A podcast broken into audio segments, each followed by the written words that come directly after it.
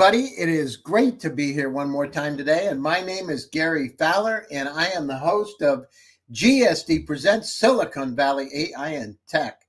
Today, we've got incredible, incredible guests, and we're going to be talking about democratizing climate solutions and finance.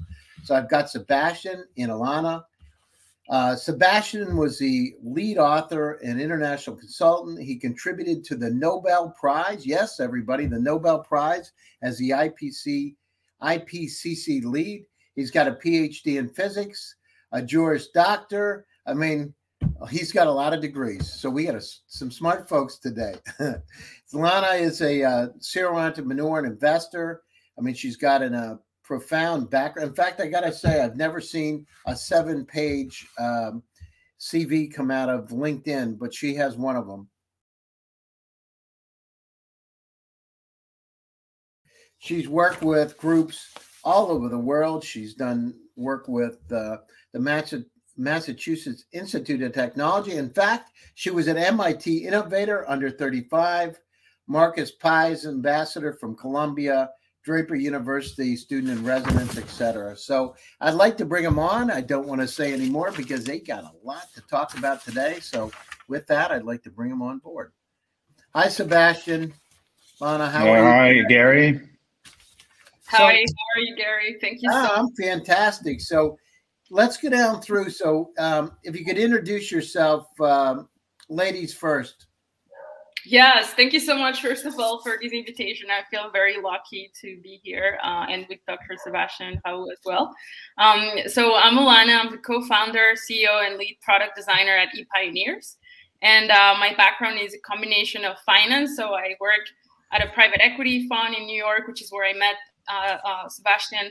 Um, also a hedge fund. I was also a derivatives trader for the Asian market uh, before launching an ed tech company called WorldTech which uh, trained thousands of people with IT skills with boot camps. And throughout that process, for almost five years, I also became a software designer.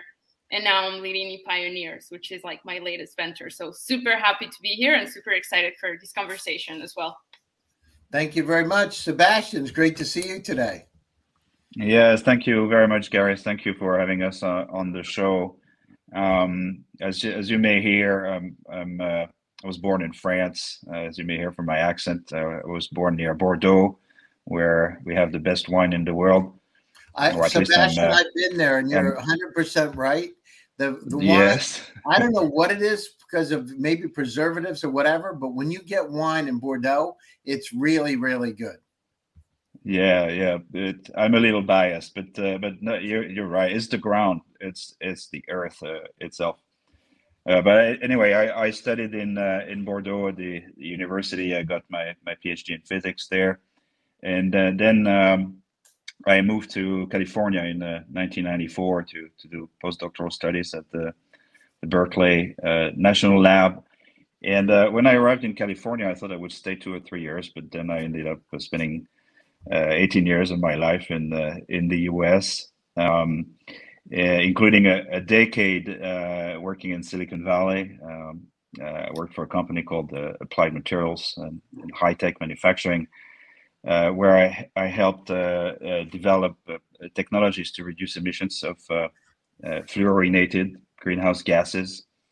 Um, and uh, it's a bit esoteric, but I, I, became an expert on this topic in uh, in the early 2000s. I was uh, invited to to work with the IPCC, the the Intergovernmental Panel on, on Climate Change, to develop the methodologies that are used by by governments and, and companies to uh, estimate emissions from uh, from the sector, and and then um, so that was in the early 2000s, and then in 2004 I asked myself if I wanted to to to be an engineer all my life, and could certainly have continued uh, developing uh, solutions to to to reduce uh, climate impact of industrial processes. But I, I thought I would I could have a, a, greater impact if I would also understand the the policy and the legal and, and, and regulatory aspects of, of climate change.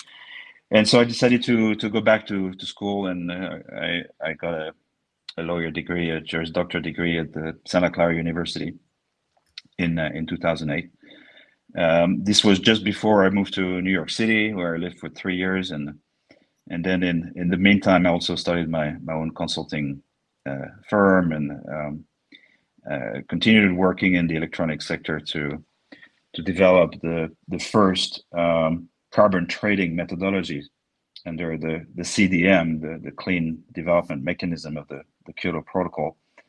Um, and uh, and then uh, in 2013 came the first uh, carbon market crash, um, where the, the, the price of carbon offsets from Kyoto Protocol went from twenty dollars to twenty cents in a matter of months, and so um, we had to reinvent ourselves a bit.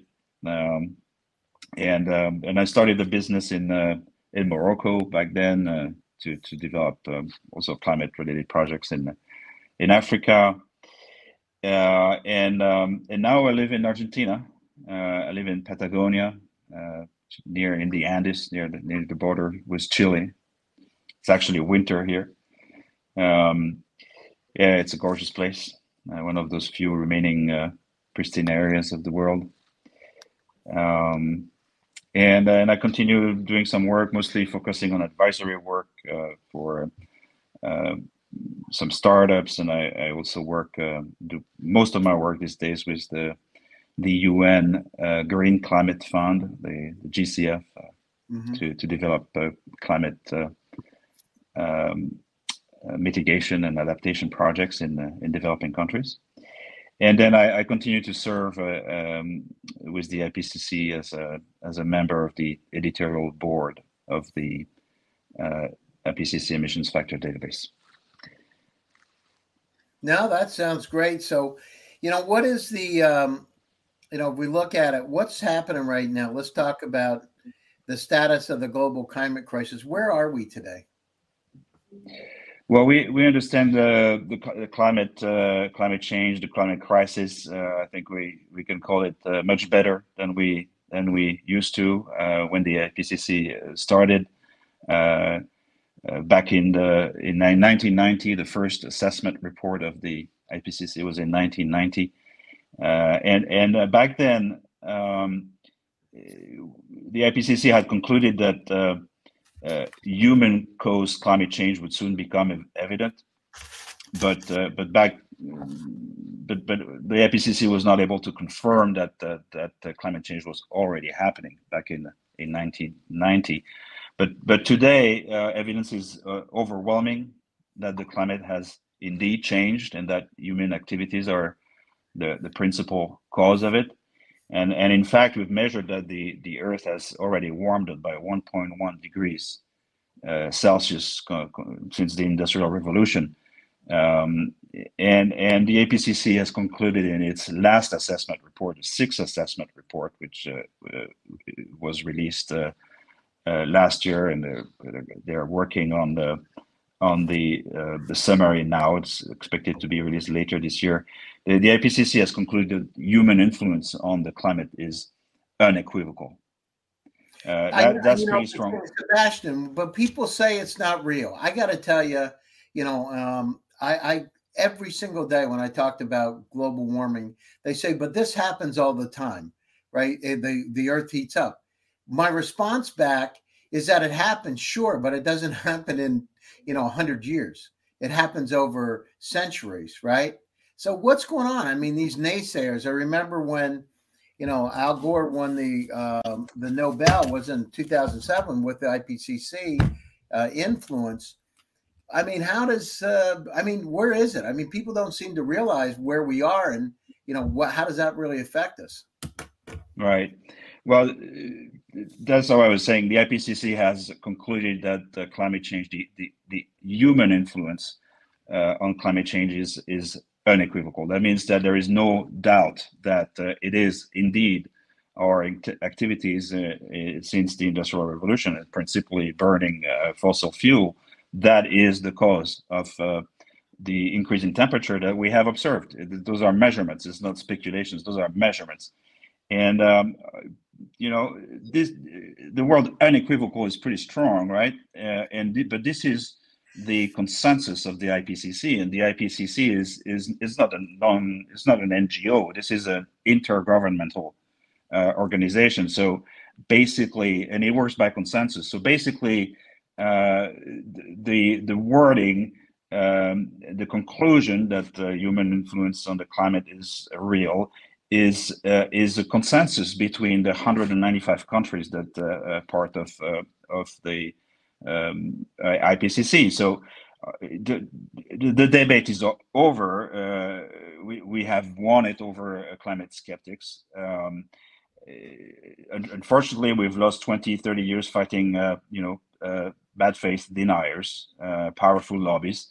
Uh, but now it's uh, just watch the news. It's evident that uh, our planet is is is warming almost everywhere. It's warming rapidly. It's it's warming even more rapidly than we had predicted. Um, and the question is no longer about whether climate change is a reality, but but whether we can slow the process quickly enough to to uh, mitigate its its worst effects. And so, can we turn it back? I mean, can it be turned back? What's going to happen? Because I heard that whatever we do today won't really impact us for 20 to 30 years out. So, with the increased population on the planet from estimated from 8.1 billion to 13, and a lot of people burning coal, especially with the current uh, Ukraine war, I mean, there's a lot of things that have really, you know, increased over the last and, and continually increased. But how do we change? How do we reverse? Can we reverse it? or how do we adapt as humanity? I mean, what 80% of the water, fresh water is in Antarctica. What happens when this melts, which it is, right? I mean, so how do we how do we mitigate it and how do we help humanity live longer, right? And exist. Right. Right. Well, unfortunately, I, I don't think uh, we can uh, go back. You know, what, whatever we've put, uh, all the greenhouse gases that we've put in the in the atmosphere, mostly in the last uh, uh, 20, 30 years uh, is there. So the effect uh, is going to, uh, there, there's a lag, the effect is going to continue happening. Um, that, that doesn't mean that uh, we cannot uh, limit the effects of climate change, but, but we're not going to come back. and, and many of the consequences of climate change are irreversible.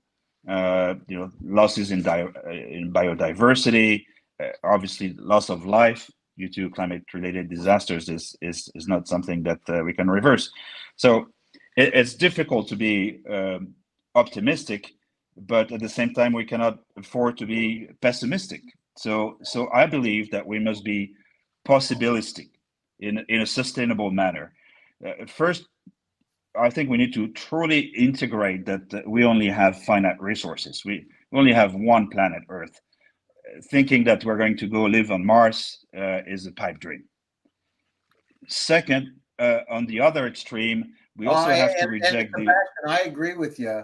You know, and the other thing is, you know, what of the closest Earth-like planet is 150 light years away. First of all, you got to get the light speed, and secondly, you ain't going to live long enough to get there. yeah. Right. right. So this is not going to happen. I'll be dead before we all be dead before this eventually. Uh, yeah, exactly. Uh, happen, but but I, at, the, at the same time, you know, we have to be realistic. At, uh, at the same time, we also have, I think, to to reject the the idea of you know the climate apocalypse and uh, yeah, even if climate change actually poses an existence an existential threat to humanity, uh, even though it's perhaps the biggest challenge that uh, of, of our time, uh, I think, um, as Professor uh, David Correa argues, that a politic, apocalyptic rhetoric makes politics impossible. Mm-hmm. It leads to to ignoring the the suffering of people, the notion of climate justice, and it actually endangers uh, democracy. Um, but you know, rejecting the idea of, of climate apocalypse is not to negate that we are actually facing a, cri- a crisis.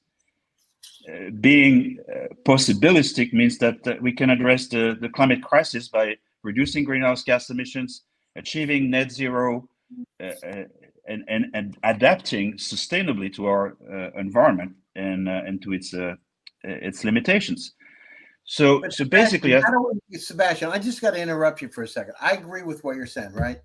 There are 1.4 billion people in Africa in 54 countries. You know, if you don't have food and you got to cook something, I mean, you and you don't have gas or you don't have something uh, else, you use wood or you do whatever you got to do to eat, right? You you cook the way you have to mm-hmm. cook. I mean, we've got a lot of people in places around the world that are in the poverty level that don't have the opportunities that we have, right? And to be able to use, you know, modern conveniences. So how do we address that? I mean, a lot of if you look at it, what 20 um 26% of the pollution today is methane gas from cows, right? Going forward. And you know, so how do anyhow, just if the question is, okay, I get you, but how do we do it in the developing world where people don't have those opportunities? Right, right that's a, a, very very big problem so it's, it's the crux of the issue. I, I, think we we must infuse uh, sustainability the concept of sustainability in everything we do. Um, we need to have more inclusive development. We need to focus on on human well-being and reducing inequalities. Um, and and to do this um, we have to start internalizing the cost of climate impacts into our business models, into our products. Uh, we need to to orient uh, consumption towards low material growth, um, and internalizing those costs of uh, those costs of uh, climate impacts need, needs to be also reflected in our uh, regulatory processes. Uh, we must put a price on carbon be it through market-based me- mechanisms such as carbon trading, through uh, redistributive carbon taxes, through command and control measures. Um, but above all, we, we, we need to massively invest uh, and innovate in low carbon technologies, in, uh, in implementing climate adaptation solutions, keeping in mind that the biggest problems now are being faced by people in developing countries. Uh, and uh, that that's why is uh, we we cannot have just a you know Western developed country, rich country uh, perspective on this. We we have to develop solutions that will also work for the people that are most impacted, the most vulnerable people. Yeah, no, I agree with you. So let's talk about what is the net zero challenge and investment opportunities. Well, the, the net zero challenge is we're we're trying to to to go to carbon neutrality, right? The net zero means that we cannot emit more uh, than what we can remove uh, from the environment in terms of uh, greenhouse gas emissions. Uh, obviously, it will be very uh, it will be impossible to to get to uh, absolute zero emissions, but we have to compensate sources of emissions with sinks of emissions, right? Uh, by either uh, we can plant trees that's pretty well well known but we can also we we, we need to start to think about uh, uh removing carbon uh, from the atmosphere uh, and capturing it and, and store it and and use it um, as well. So but but, but first we so what do you mean use it? So how can we use it? So we catch the carbon from the atmosphere what do we use it for well, we we can. Uh, there are many startups actually in this field that are starting to look at uh, using carbon uh, to embed it into products. For example, you can make uh, tiles that uh, with carbon that that's uh, been captured tile? for carbon tiles. Yes, floor tiles. You can pave wow, roads. You can.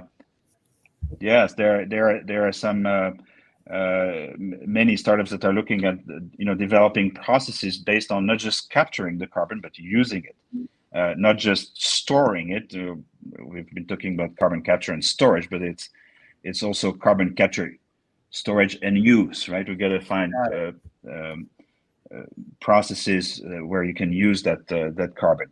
But but i think first first and foremost we need to phase out fossil fuel support uh, this is outrageous. Between 2015 and 2019, the government from the, the, the G20 provided $3.3 trillion of direct support for coal, oil, gas, fossil fuel power. Um, it's only, as you mentioned, it's only getting worse with the war in Ukraine. We see many governments actually increasing subsidies as we speak. Sebastian, I got you right, but here's the deal, right? This is just and i'm trying to figure out how to you know i think about this a lot myself. We got a lot of homes in northern parts of uh, the us uh, midwest. You've got places uh, you know poland the czech republic all over the world that rely on fuel. What happens when we don't use fossil fuels?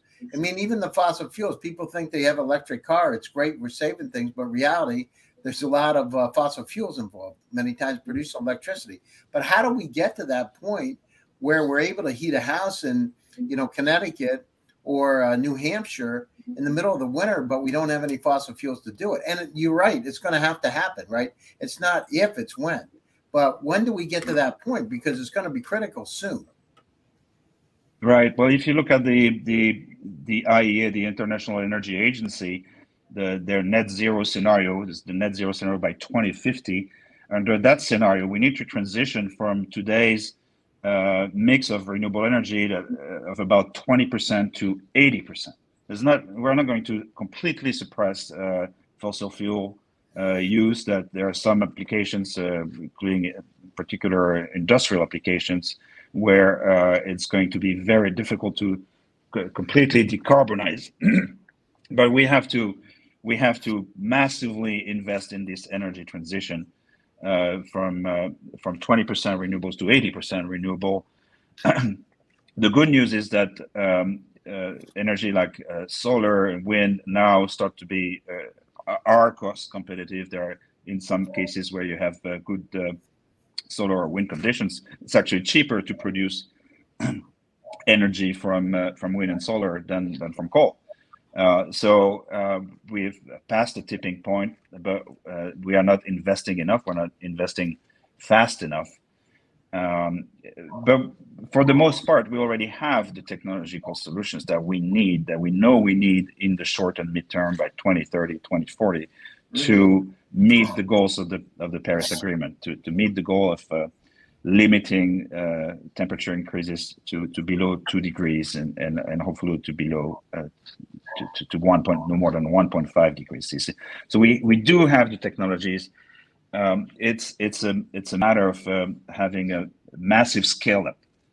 Uh, at the same time, at the same time, we need to invest in um, in um, more advanced technologies, uh, no question. Uh, in particular, I'm thinking about uh, um, storage, electricity storage in particular. We need to, there are lots of promising things that need to be done, that can be done in high density batteries, new new cell chemistries, phase change materials. Those are things that uh, uh, the venture capital uh, community needs to to, to to to look into.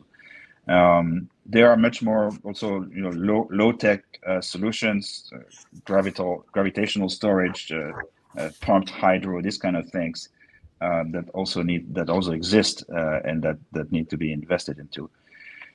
artificial intelligence, especially as applied to to energy and, and resource efficiency, and in particular in the context of circular economy, is also something that's very promising. Uh, so that's that's um, something that we need to to scale up to to address the the climate crisis. Um, electric vehicles, uh, obviously a very active field. It's actually, um, according to the the Boston Consulting Group, this currently represents 40% of the private sector investment in, in low carbon technologies. It's going to electric vehicles.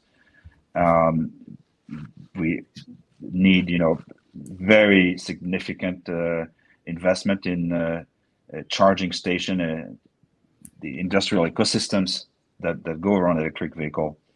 Um, this is happening again. These are technologies that we do have today. Um, in the transport, you know, perhaps the next frontier will be uh, to, to, decarbonize transportation will be for, for, the shipping and the aviation industry, uh, where I believe you know fuel cells and will become critical.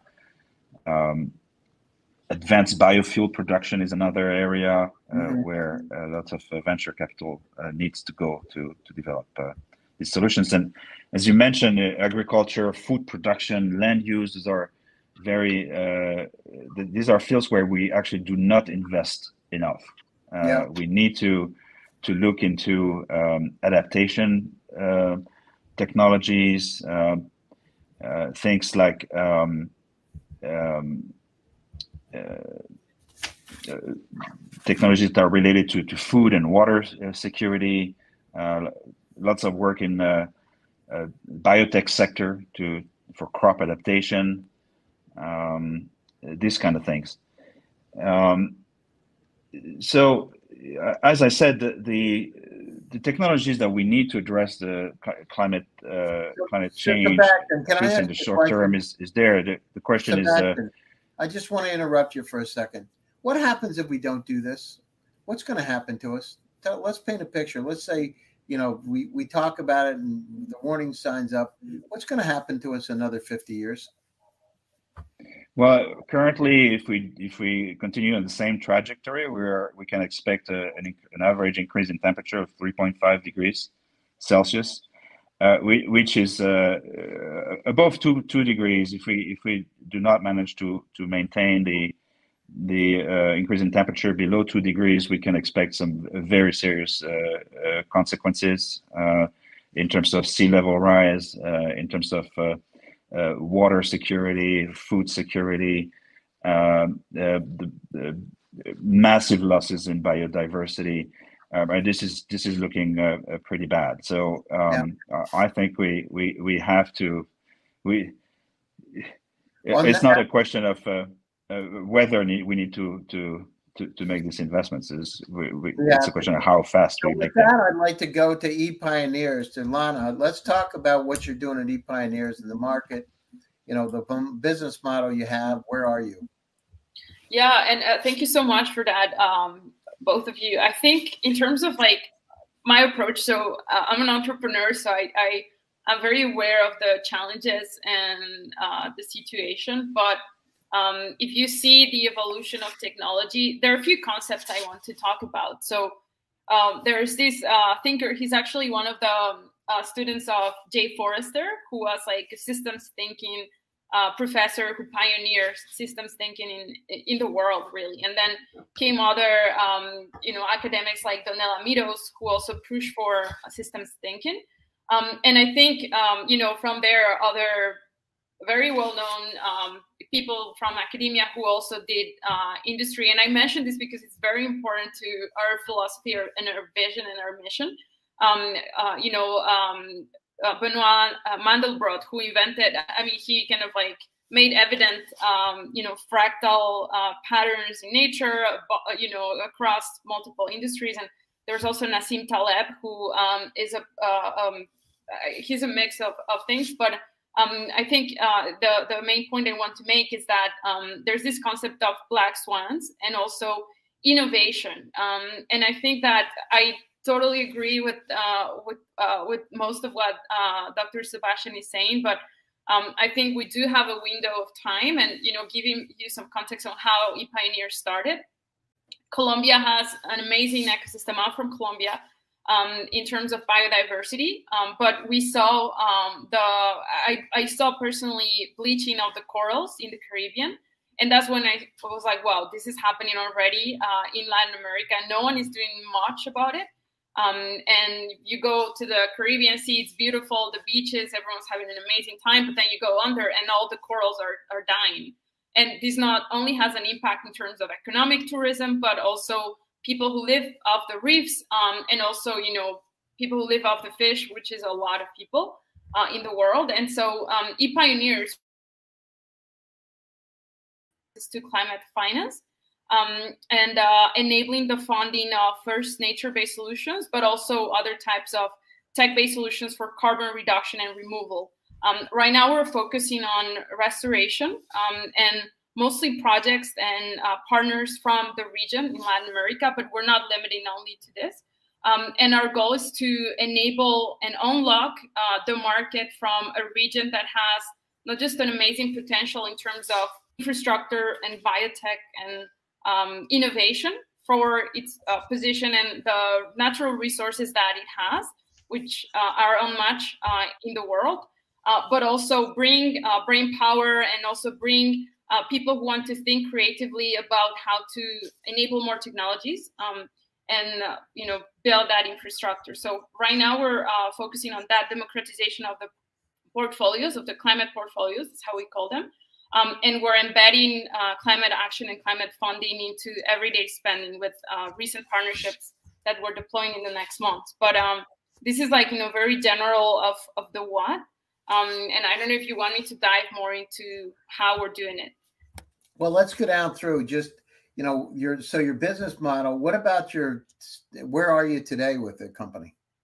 Yes, so we started um, first with uh, the creation of a new digital nomads visa in the country, like a year ago and a half ago.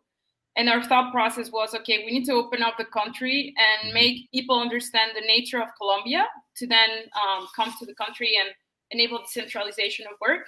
Um, and so we started a year and a half ago, but we uh, changed our um, model to a, a, wider audience because we're targeting only travelers and digital nomads. Now to uh, consumers and corporates investing in net what do you zero. mean you're targeting digital nomads? Yeah, so um, this is so amidst the pandemic, we noticed that a lot of people working remotely were uh, have you know stuck in the country, didn't have access to basic, uh, you know, I guess like services like banking or health uh, because they didn't have a visa to work uh, in mm-hmm. these countries, in Colombia in particular. And so we were like, okay, these are developers, these are designers, these are entrepreneurs, and they're having to leave the country every six months uh, even if they're here and adding value and also you know enjoying. And uh, we were like okay let's create a new digital nomads visa for them to stay two years without having to leave uh, the country. And so we took um, kind of the challenge and we made it happen. And so uh, we basically uh, created this visa from scratch and this will of course have a billionaire impact for the economy colombia already creates $7 billion per year in tourism um, but also, it will save millions of dollars just in flights, for instance, to people who have to go and, and leave every six months because they didn't have before this type of visa. Now, um, ePioneers kind of like went beyond just digital nomads, which was the niche focus and travelers coming into the country. Um, and we were like, okay, let's enable a crypto climate wallet that will help people um, not just invest and understand the potential of environmental credits or climate portfolios, but also have that traceability of these assets, where they're being generated. Um, you know, also understand um, like you know the, the, the yield from them. It's more like asset management with crypto climate um, you know models, and that's when we were like, okay, let's go to Brazil. There's open banking. Now I'm living here in Brazil, and uh, Brazil has a digital payment system that is, uh, you know, one over 100 million people already on Pix uh, besides the potential the country has for solar credits, for agriculture, for uh, you know carbon credits, biodiversity. So um, this is kind of where we're at uh, today as a company. So now, do you have any sales today?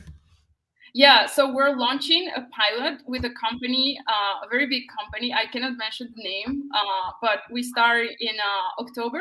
Um, we do have uh, also uh, like other um, partners from the supply side um, that I can mention. So the Worldwide Fund, the Humboldt Institute, which leads all biotech in Colombia, um, also landowners uh, in, in the country of Colombia and also here. Um, and we're launching a climate car too um, to embed climate spending into corporate budgets um, with Visa and, and another company. So um, wow, that's is, great. Well, it sounds like you're making a lot of progress with it. Yeah, for sure. Yeah. Yes, definitely. So let's see. We're we're a little bit over. We're about five minutes over. So closing thoughts and how do people get a hold of you? So Lana, if you want to start out. Yeah, well, closing thoughts. Um, I think the challenge is massive, uh, and uh, we need to think systemically. So something that we do today here in one like part of the world has an impact. Um, and we have the possibility to first uh, be mindful about this and also um, with the internet and all the access to information and technologies educate ourselves about things we can do uh, about other things happening around the world. So my invitation is more of an invitation to um, you know uh, go to our website uh, learn about what we're doing um, we are uh, in the process of uh, looking for investors too for our pre-seed round, um, and uh, we're also raising, Lana. How much? Sorry? How much are you going to raise? What are you looking we're, at? Yeah, we're raising 1.5 million. Um, okay, 1.5 million. Okay, U.S. dollars, right? Yeah, and this will help us launch uh, with Visa and um, you know the corporate partner uh, by October. Our goal is to close the seed by next year, but for this pre-seed, this is kind of the roadmap. Um, and uh, as you saw, we have a very strong technical team, also an amazing team of developers and tech creators. So we're combining different skill sets, different perspectives to bring the best solution. So um, yeah, this will be my invitation. Okay, and which where can they reach you? LinkedIn, Facebook? Yeah, LinkedIn, Ilana Milkes. Um, my email is im at epioneer.io. All right, super. And Sebastian, so uh, closing thoughts and how do people get a hold of you? Yes, th- thank you, thank you, Gary. I'm I'm very excited as to uh, what uh, Elena is is is doing in uh, in ePioneers because I, I think um, this is this is part of um, uh, what, what, I call the democratization of uh, of, of climate solutions mm-hmm. and, and finance. Uh, I think it's we're not going to solve this crisis without um, having everyone uh, contributing to the solutions and and without citizens uh, putting political pressure on the system. and and another key element is is to enable people to own uh, their the climate solutions. And I think what um, what uh, ePioneers is doing in terms of uh, allowing people to to to own carbon offset projects, to to to to own biodiversity restoration projects, nature-based climate solutions through uh, um, decentralized finance to is is a is a key part of the the solution. So I, am I'm, uh, I'm I'm very excited as what uh, Ilana is, uh, is doing, uh, and I'm uh, going to to help support support this. people can can reach me on on LinkedIn if um, and send me. You will find my my coordinates there, my email to send me a message if you would like. Uh, but thank you very much, Gary, for for yes, thank you. I want to thank both of you for joining my show today. And to my audience out there, my name is Gary Fowler, and I am the CEO, president, and co-founder of GSD Get Shit Done Venture Studios. Uh, stay tuned for another exciting edition come up on Thursday. Uh, to both of you, thank you very much. Have a great day. Stay safe, stay happy, stay healthy. Tune in again. I'll see you soon. Thanks, everybody. Thank you.